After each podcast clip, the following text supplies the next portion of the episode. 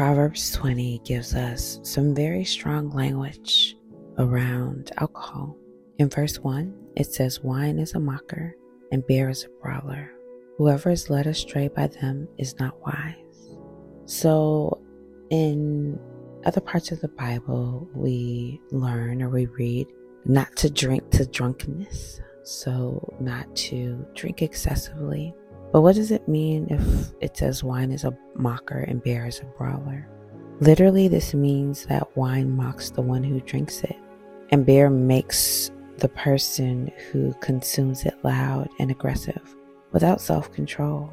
Yes, the Bible tells us don't drink to drunkenness, but some of us have genetic dispositions or environmental dispositions that cause us to not know when we're at that place of drunkenness.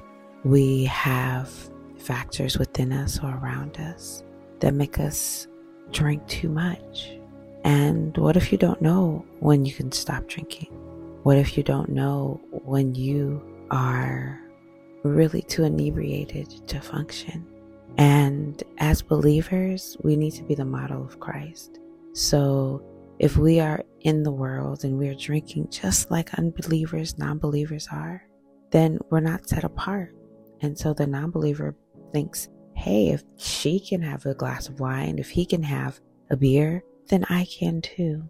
Really, what I want to leave with you is that we should be filled by the Holy Spirit because the Holy Spirit is what we need to fill out all of our emotional needs. And if we are drinking alcohol and it impacts our minds or our bodies, that means that the Holy Spirit isn't filling our minds and our bodies with His, His love and His grace and filling all of those gaps within us. Many times, alcohol is used to cover pain, to heal brokenness, to make us disappear, to help us go to sleep. But the Holy Spirit is what we need to fill those painful parts of us, to help us sleep, to help us be calm.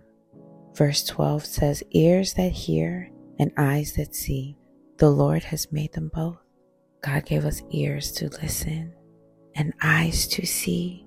What does that mean? That means that we should be present in our lives and listen to those around us.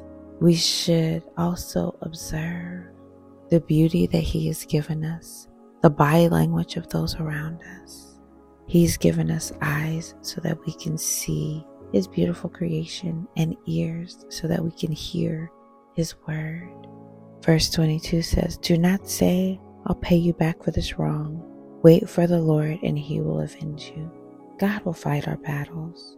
We don't need to hold bitterness or anger or retribution or payback against someone. Allow the Lord to avenge us. Allow the Lord to fight our battles. Don't fight your battles alone. The Lord detests differing weights and dishonest scales do not please him.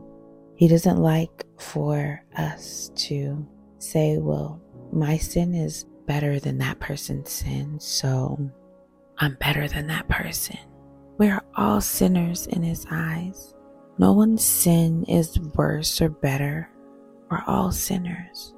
So remember, it's not our job to hold something against someone else because in God's eyes, everything is held the same.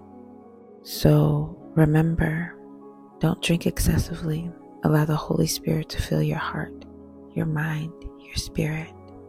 Allow God to fight your battles. This whole chapter is about allowing God to fight your battles and the Holy Spirit to fill you instead of using an external substance to make you feel full and whole.